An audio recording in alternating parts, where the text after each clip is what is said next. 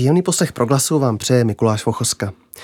Kaple v poslanecké sněmovně má již měsíc nové kaplany. Dnes tu se mnou v pražském studiu sedí jeden z nich, farář sboru církve bratrské, nemocniční kaplan a jak již bylo řečeno nově i kaplan v poslanecké sněmovně Daniel Kvasnička. Dobrý den. Dobrý den. Jak jsem teď vyjmenoval všechny ty vaše funkce, tak jsem si vzpomněl na jeden váš výrok, který jste řekl před lety v, v radiožurnálu, že dobrého kaplana dělá čas, který má na své ovečky. Eh, teď se neuražte, ale máte čas na to být dobrým kaplanem? To jsem opravdu řekl já a dokonce v radiožurnálu. Eh, nepamatuji si to, ale eh, já na to odpovím, to je dobrá nahrávka. Čas si umím udělat vždycky, ale musím si ho dělat. Časově se přepravovat a mezi nemocnicí, mezi farností a mezi, mezi poslaneckou sněmovnou. Je to samozřejmě to? trochu výzva. Není to poklidné posezení, ale berte mě tak, jako že jsem na odchodu do důchodu, že si po deseti, necelých deseti letech vybírám studijní volno, na které bych měl mít nárok každých pět let. A já jsem si vlastně nevybíral studijní volno už takových 15-20 let. Teď se prostě školím a připravuji a zcela otevřeně zaměřuji na novou kapitolu života. Je mi téměř 64 eh, let a tak si dovedu představit, že bych ještě 10 let něco dělal. No a to se člověk musí něco naučit. Doplňují se tyhle jednotlivé funkce nějak? Hledáte inspiraci? Mám pocit, že ano. Uh-huh. A jak? No, předně to, že jsem už někdy na přelomu tisíciletí v Náchodě to bylo moje druhé působiště, narazil na to, že politici, byť tehdy lokální městští, mají potřebu mít někoho na blízku. Tam byl místo starosta, který eh, mi říkal, když mě potkával na chodbě, protože jsem pomáhal při tvorbě městského zpravodaje jako šéf-redaktor, tak mi říkával, prosím tě, mohl by si v pondělí ráno za mnou přijít před radou? Já nechci, aby si mě nějak pomáhal, radil, já chci jenom, aby si mě něco přečetl a pomodlil se. A tehdy jsem zjistil, že to je kapitola, která má svůj smysl. A opakovala se ještě několikrát. Takže mám pocit, že tahle ta věc s tím farním hospodařením souvisí a nejenom v tom, že od toho městského úřadu něco potřebujeme, ale naopak zase bychom měli umět dát zpět. A když se mě ptáte, jestli souvisí ještě to nemocniční, tak někdy říkám, že mocní bývají nemocní a nemocní bývají tedy velmi mocní. Takže já zájemně odpočívám, jdu ze sněmovny, snažím se jít co nejvíc pěšky, a pak si povídám eh, s lidmi eh, na lůžku a to někdy máte zápas, abyste pochopili jedno slovo z dvaceti, když ten člověk leží. Ale ono je to úplně podobně i v té sněmovně, protože tam se překrývá mnoho významů a ti lidé se musí hledat. Tak myslím si, že to má svůj smysl. Takže jste se k té funkci kaplana vlastně dostal skrze takovouhle náhodu? No, tím to asi začalo. Pokračovalo to potom v Říčanech po boku vládi Kořena, eh, dlouhletého starosty tamního a vůbec tamní místní akční skupiny, to je taková aktivita evropská, která hodně souvisí právě s aktivitami lokálními, to znamená domlouvat se se starosty, se zastupiteli, projednávat některé věci s takovými místními hráči, jak se říká, tak tam jsem byl plně namočen.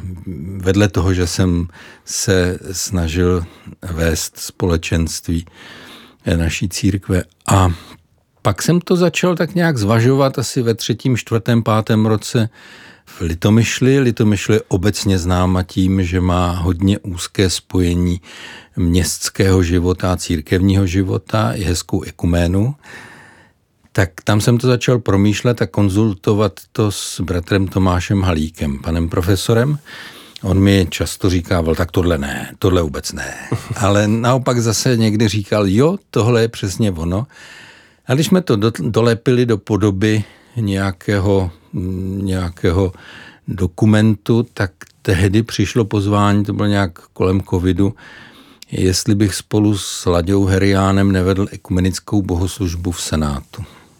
No a v tom Senátu se to, tam jsem se nějak tak vnitřně rozhodl, protože po té, co jsme poseděli při předávání stříbrných medailí předsedy Senátu, poseděli jsme u stolu u nějakého občerstvení, tak v rozhovoru se senátory mi došlo, že to je třeba. Jeden z nich se docela spontánně vyspovídal a nakonec se tak jako naklonil přes ten stůl a říká, prosím vás pěkně, a vy jste kdo? A na to jsem mu odpověděl obyčejný farář. Ale v duchu jsem se rozhodl, že tedy to panu předsedovi pošlu a že začneme jednat.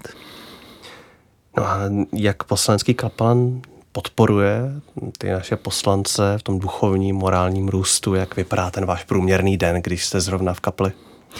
Já bych řekl, že to je pro celý parlament, tedy pro mm-hmm. zaměstnance od vrátného až eh, po ty poslance. A to předně, co bychom měli nosit do toho parlamentu, jsou jiné poměry. Eh, obecně mě zaráží, jak se tam hezky lidé zdraví. To vás pozdraví i policista u dveří. Nevím, jestli je to kvůli té kartičce, co mám na krku, ale je to docela milé. Prostě přinést tam jiné poměry. V tom období v Senátu, které předcházelo tomu ustanovenému ve sněmovně nebo ustanovenému v parlamentu, tak mm, v tom období jsem měl asi víc kontaktů se zaměstnanci Senátu, nežli konkrétně úplně z politiky. A u každého je to úplně jinak. Uh-huh. U každého jednotlivce je to úplně jinak. Často je to jenom prostě, že ho budete poslouchat. Že se může vykřičet, vybrečet, že s ním kousek půjdete, teď myslím i fyzicky třeba, nebo že mu poponesete tašku. Máte někdy poslance, kteří vláčí eh, poslankyně, jmenovitě myslím, které vláčí těžkou tašku se spisy a je povzbuzením, když mu ji na chviličku vezmete, nebo jí to na chvilku vezmete. Takže ano, úplně každý úplně jinak. Líší se ty problémy politiků od běžných farníků? No oni mají ty politické problémy a ty hmm. se snaží samozřejmě nechat ve sněmovně nebo nějakým způsobem odpálkovat. Ty jsou někdy neřešitelné, nemají příliš velkou logiku a tak dále a tak dále. A pak mají vedle toho úplně normální, obyčejné problémy. Osvojené děti, těžké poměry doma, já nevím, a teď musím být opatrný, abych hmm. nenaznačoval. Myslíte, že tahle duchovní péče o poslance, ale i pracovníky sněmovny nějakým způsobem může zvýšit eh, tu politickou kulturu v Čechách? Myslím si, že jsou svým způsobem vězni svého zaměstnání.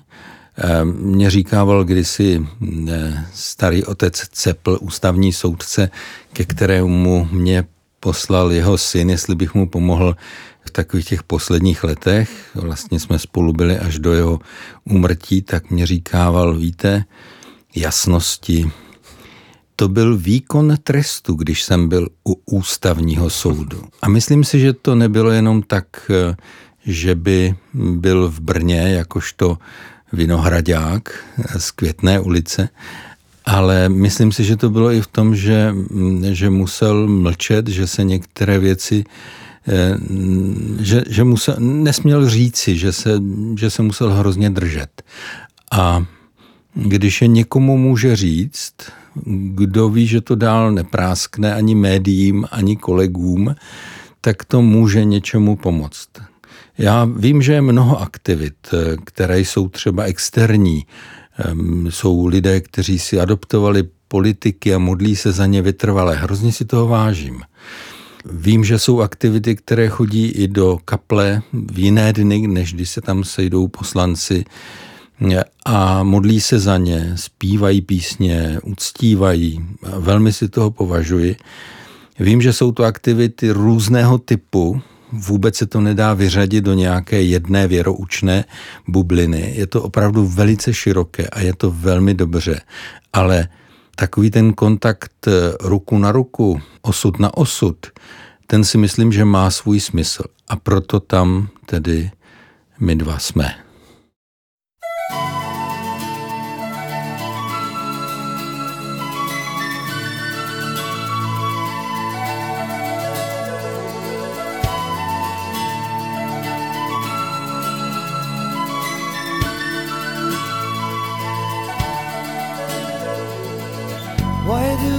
nations rage?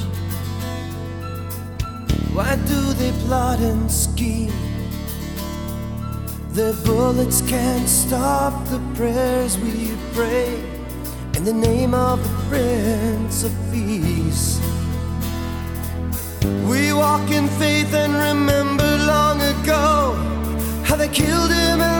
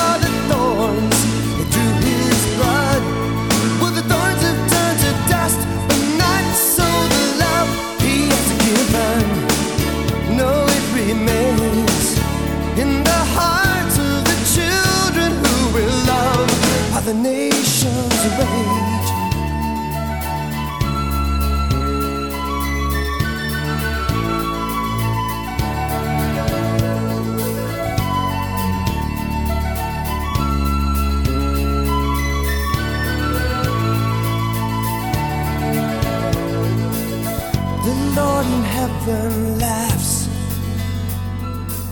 He knows what is to come. While all the chiefs of state plan their big attacks against his anointed one.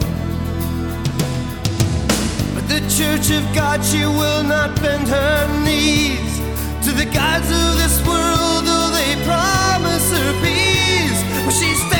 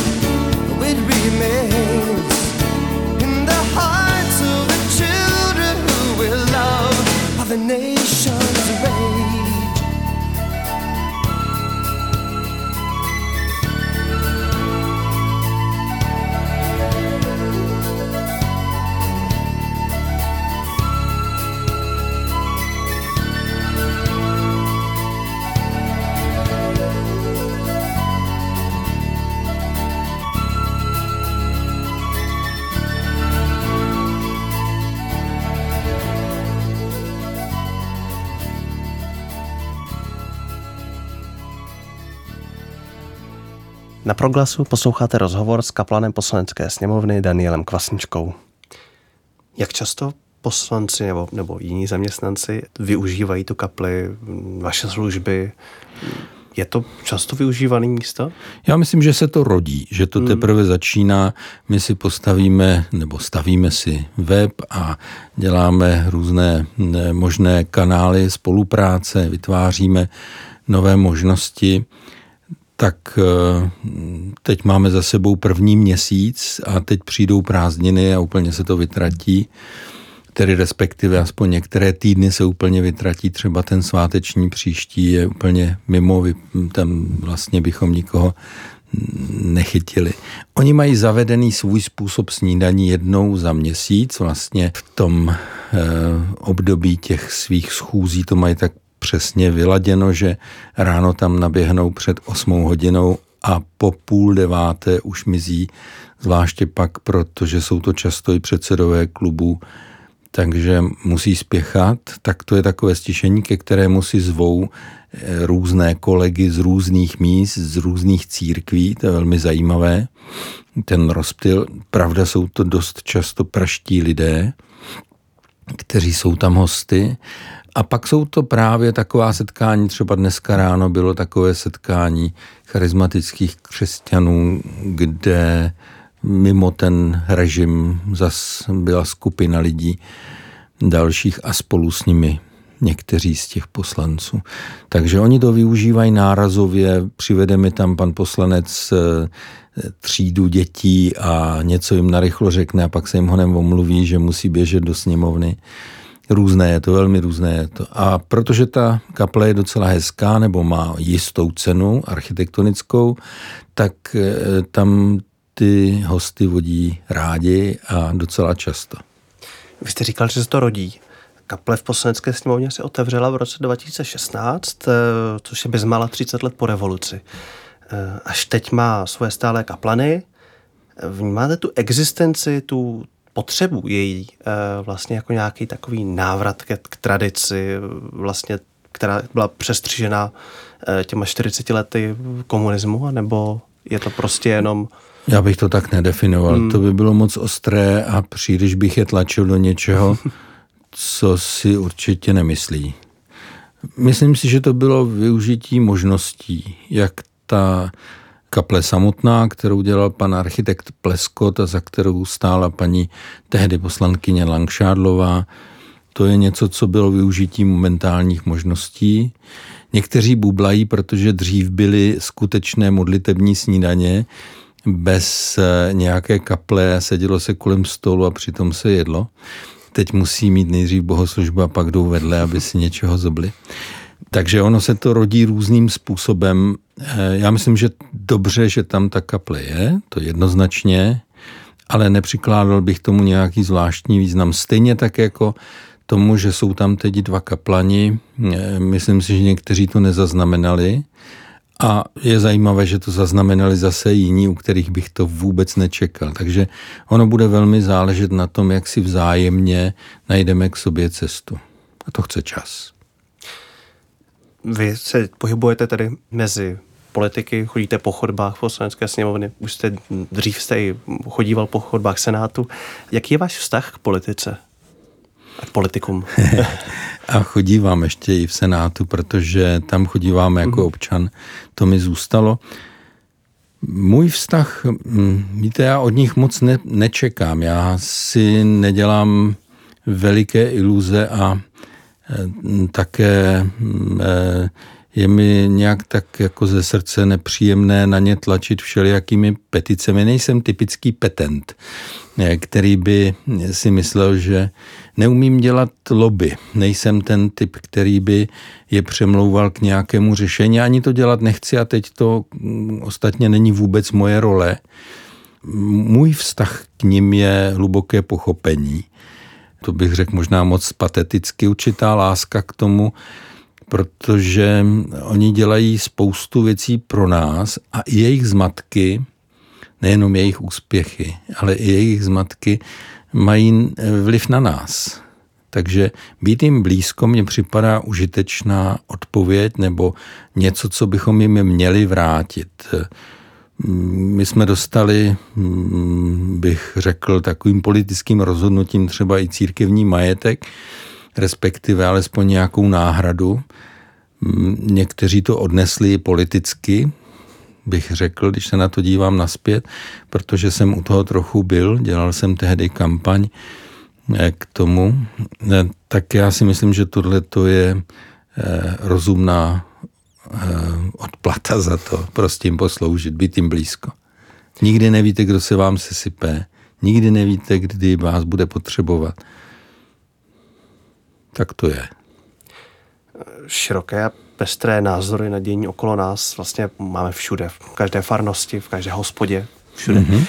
Jenomže osobnosti poslanců, politiků vyvolávají v lidech emoce, vyvolávají nějaké názory a jak vy oddělujete to vnímání poslanců jako politiků, ke kterým jste třeba kritický, tak, abyste k němu mohl přistupovat co nejotevřeněji, co nejotevřenějším srdcem?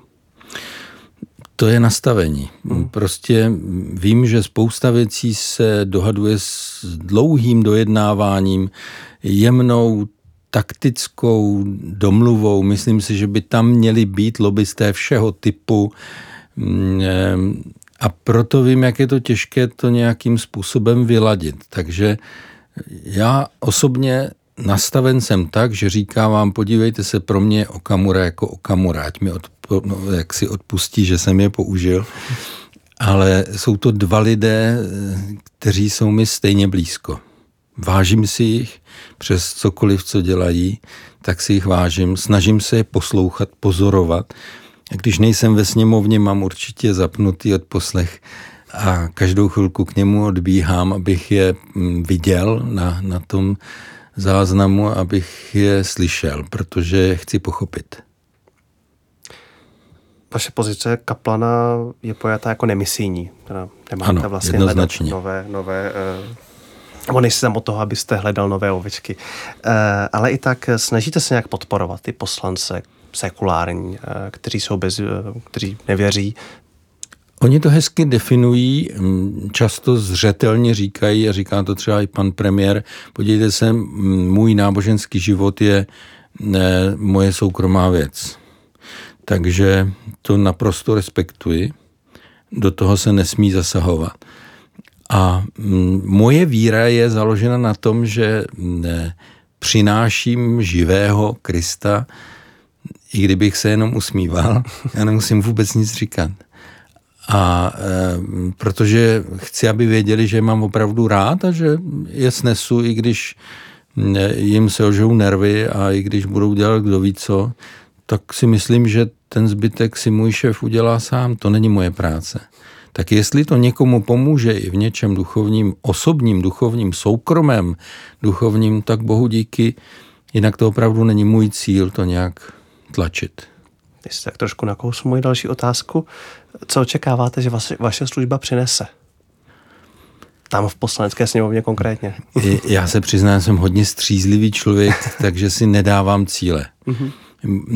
A kdybych si nějaký dával, to jsem říkal nahlas, tak říkám, podívejte se, v mém věku je to um, asi cíl zavést tuhle službu, usadit ji, ustavit ji, nastavit procesy, které by mohly fungovat i s někým jiným.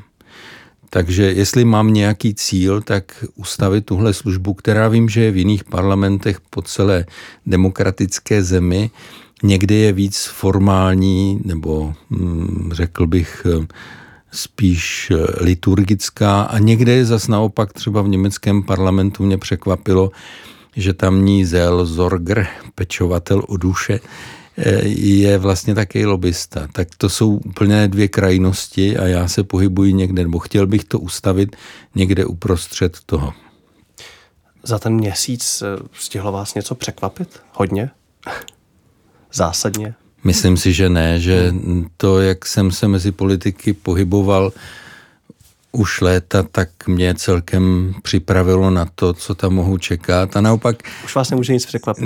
Naopak mě baví, že, že mi třeba jasné, jak ty věci dopadnou dopředu. Jo? Když třeba v pátek někdo zahlásí, že potřebuje přestávku na 20 minut, tak to znamená, že pak bude ještě 15, pak bude ještě 15 a pak si odhlasují, že půjdou domů.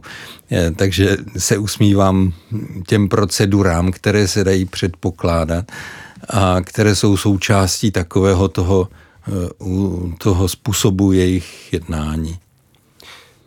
Já si myslím, že tohle je vhodná otázka na vás, jako na kaplana v poslanecké sněmovně. Jaký je váš postoj eh, zapojení náboženství do politických rozhodnutí?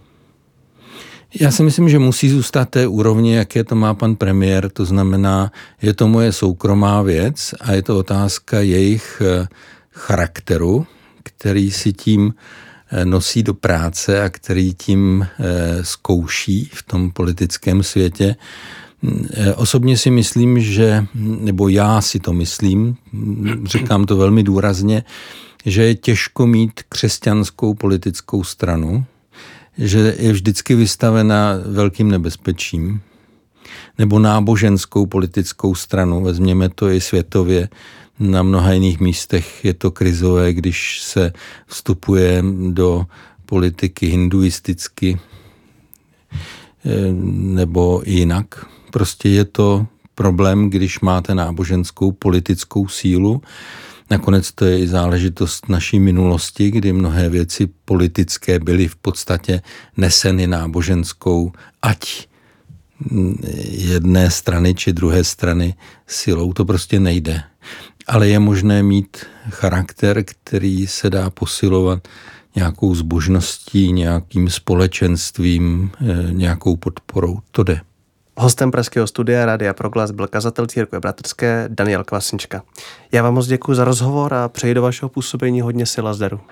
Já vám děkuji za milý rozhovor a mějte se hezky. Od mikrofonu se s vámi také loučí Mikuláš Vochoska.